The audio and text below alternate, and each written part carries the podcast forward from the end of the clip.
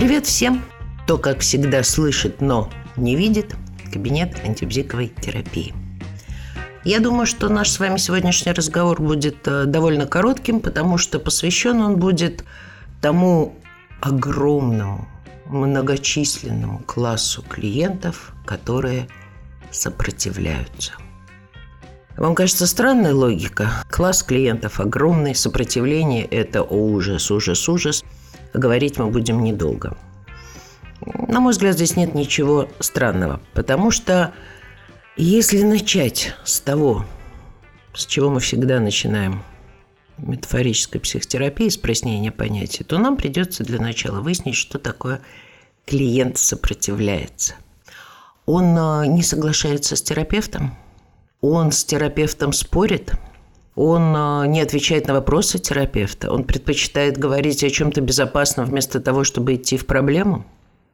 Ведь обратите внимание, сопротивляется – это не конкретное действие, это наша оценка того, как клиент действует. А еще конкретнее – это наша оценка того, как клиент действует при условии, что с этим действием мы не знаем, что делать.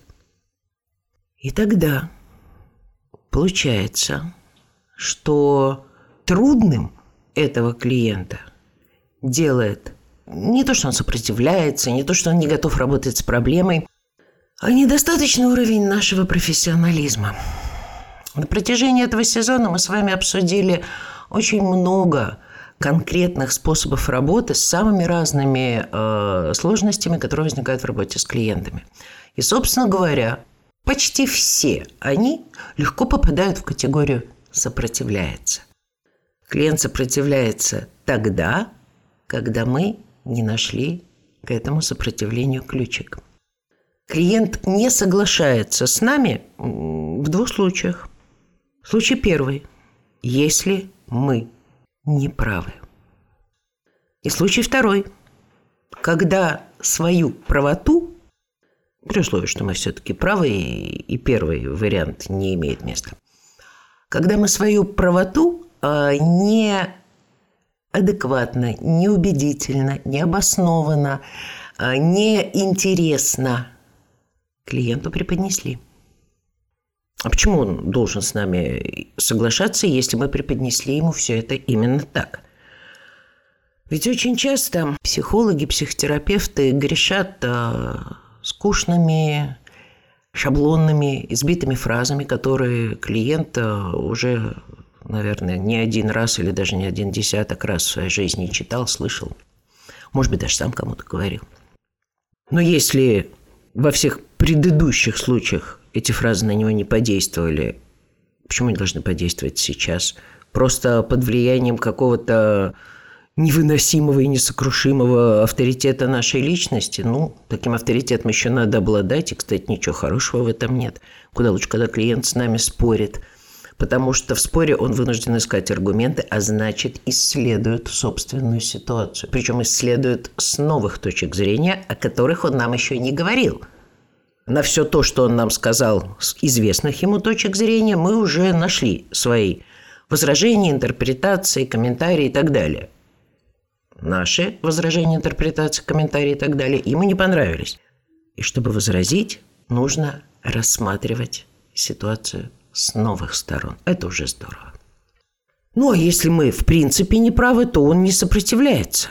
Он молодец. Это мы сопротивляемся тому, чтобы повысить уровень своего профессионализма, чтобы найти там какие-то более тонкие думательные ходы. Заметьте, я сейчас говорю не об оформлении интервенции, а именно о том, до чего мы додумались и что предъявляем клиенту.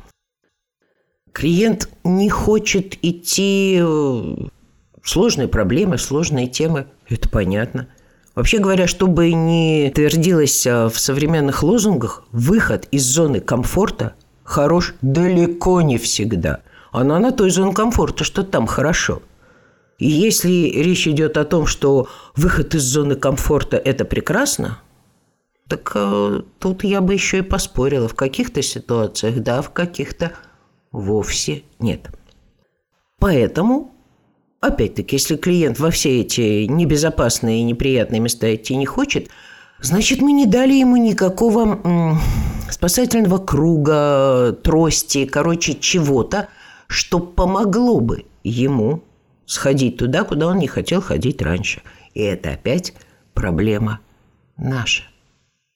Конечно, если мы говорим о том, что клиент сопротивляется в виде какой-то такой профессиональной шутки, да на здоровье. Но если мы говорим клиенту о том, чтобы он сопротивлялся, но если мы говорим клиенту о том, что он сопротивляется, а должен бы не сопротивляться, должен бы слушать, думать и так далее, честно говоря, мы перекладываем с больной головы на здоровую, потому что, на мой взгляд, это сугубо наша задача – сделать так, чтобы во взаимодействии с нами клиенту стало интересно, более безопасно, показалось бы более выгодным или менее неприятным сходить туда и посмотреть на то, что раньше его пугало, отталкивало.